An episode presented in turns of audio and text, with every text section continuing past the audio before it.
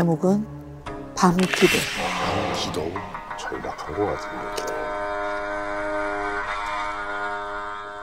지금으로부터 30여 년 전인 1992년 저를 큰 혼란 속으로 밀어넣었던 사건의 시작은 한 종교에서부터 시작됩니다. 친한 친구에게 소개받은 그 종교는 특이하게도 매일 어떤 의식을 치러야만 했습니다.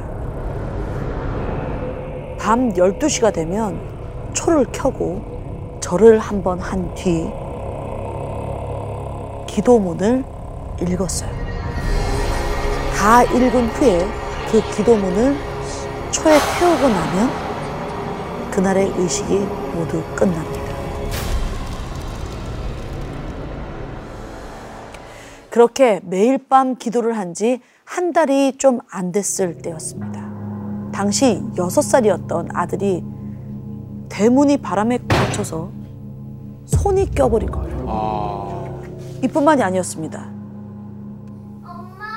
11살이었던 큰딸까지 지나가던 자전거에 치여서 무릎을 심하게 다쳤죠. 이게 뭐야? 아, 우리 딸 괜찮아?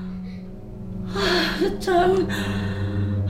이상하게 기도를 시작한 뒤로 불행한 일들이 계속 벌어지는 겁니다. 그리고 어느 날 갑자기 딸아이가 원인 모를 고열에 시달리기까지 했습니다.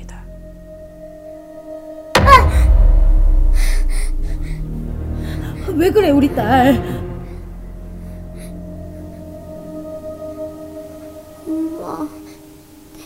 내 몸으로 들어오려 그랬어. 뭐? 그게 무슨 말이야? 괜찮아, 괜찮아 우리 딸.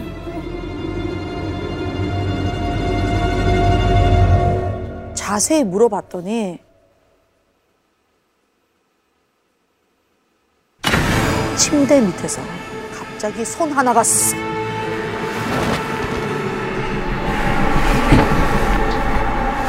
침대 발치에서 점차 모습을 드러내는데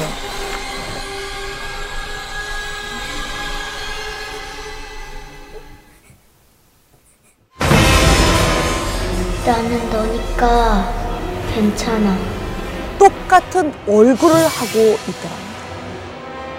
그리고 어깨를 단단히 붙잡더니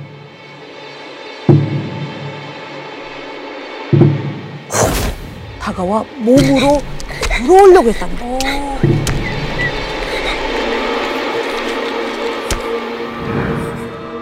온몸에 소름이 돋았습니다. 저는 찝찝한 마음에 그날부로 바로 기도 의식을 관두고 그 종교에서 벗어났습니다. 그러자 신기하게도 딸아이는 더 이상 아프지 않았고 비명도 지른 일이 없었어요. 있나? 하지만 그 일이 잊혀갈 무렵 안일했던 저를 비웃듯 이상한 일이 벌어지기 시작합니다. 다녀왔습니다. 음, 우리 딸 왔어? 엄마, 나 오늘 학교에서 귀신 봤다? 귀신?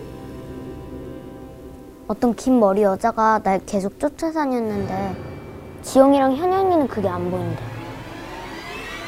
어떻게 안 보일 수가 있지? 머리를 세게 한 대 얻어맞은 듯한 느낌이었습니다. 이상한 일이 다 끝난 줄 알았는데 딸이 언제부터인지 귀신을 보고 있었던 거예요. 어. 그뿐만이 아니었습니다. 딸아이가 학교에 간 뒤 부부싸움을 한 적이 있었는데 학교에서 돌아온 아이가 다 들렸다. 이러면서 남편과 둘이서만 나눴던 대화 내용을 그대로 옮는 거예요. 학교에 있었는데?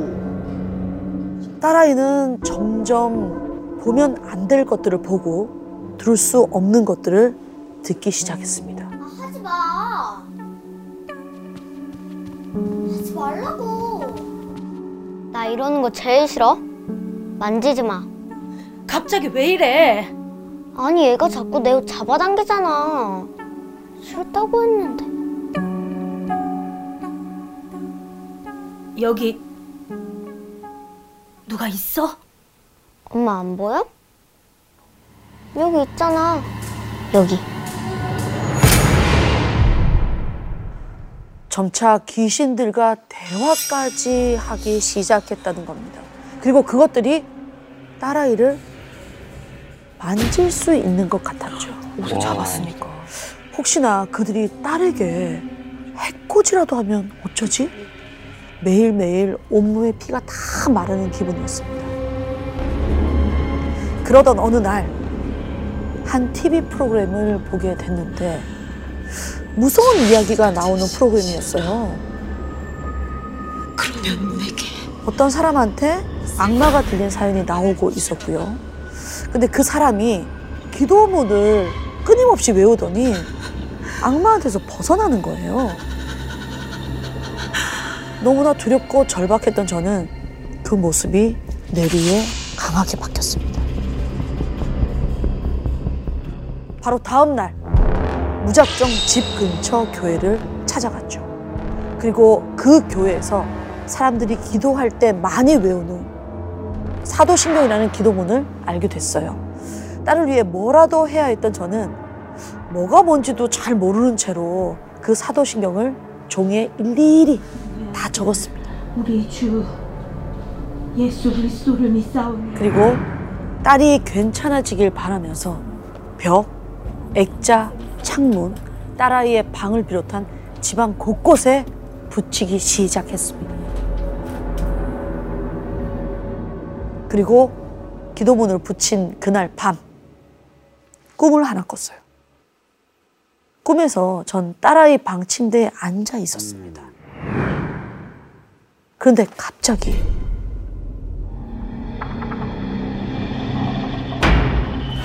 흰 머리를 늘어뜨린 여자가 기어 나오는 거예요. 그리고 방 안에서 사람의 형상을 한 온갖 것들이 나오기 시작했어요. 와. 그동안 딸을 괴롭힌 귀신들이구나. 그렇게 저는 알 수 있었습니다. 본능적으로 알았구나. 그들은 걸어서 또 기어서 점차 방 밖으로 나가기 시작했습니다. 그 모습을 덜덜 떨며 바라보고 있던 그때 허름한 옷을 입은 한 남자가 말하기 시작했어요. 뭐라고? 와달라고 했잖아. 마다 빌면서 불렀잖아. 이제 와서 왜 쫓아내?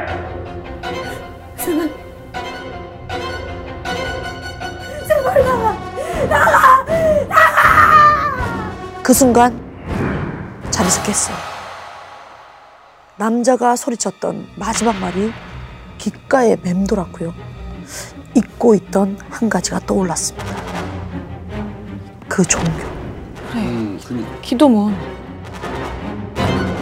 그때 기도하며 느낀 찝찝함이 착각이 아니었던 겁니다.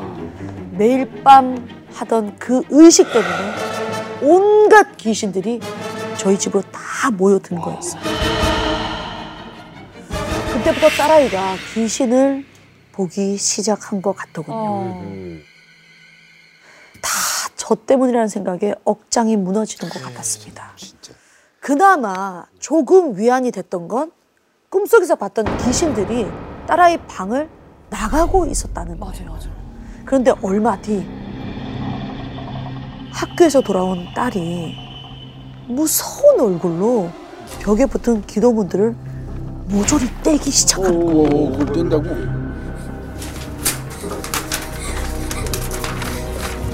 너 뭐 하는 거야 지금? 엄마 왜 그래?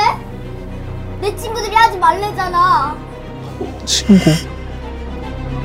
그거 친구 아니야 귀신이야 귀신이면 왜? 내 친구들 다 착하고 불쌍한 애들이야.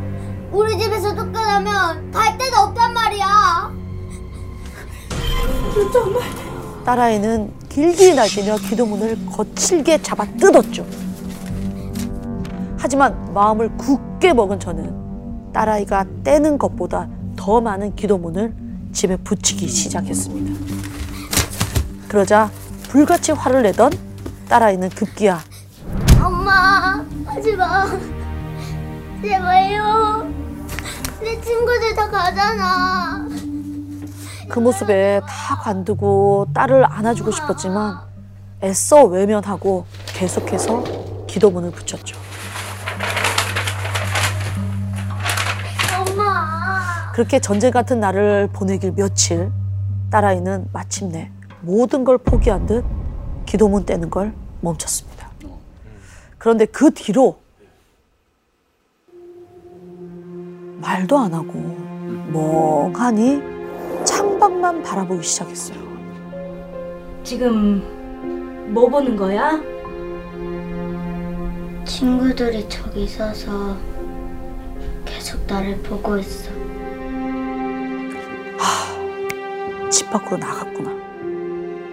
근데 멀리도 아니고 바로 앞에 있다니까 언제든 다시 찾아서 들어올 것만 같은 거예요. 저는 딸아이 몰래 창문 밖에도 기도문을 붙였습니다. 그러자 얼마 뒤 딸아이가 눈물을 뚝뚝 흘리며 이렇게 말하더군요. 나를 안 봐. 다른 데로 갔어. 다행히 그 뒤로 딸은 더 이상 그 섬뜩한 친구들을 보지 않게 됐습니다. 저는 이 일 이후로 절대로 이상한 종교의식 같은 건 하지 않습니다.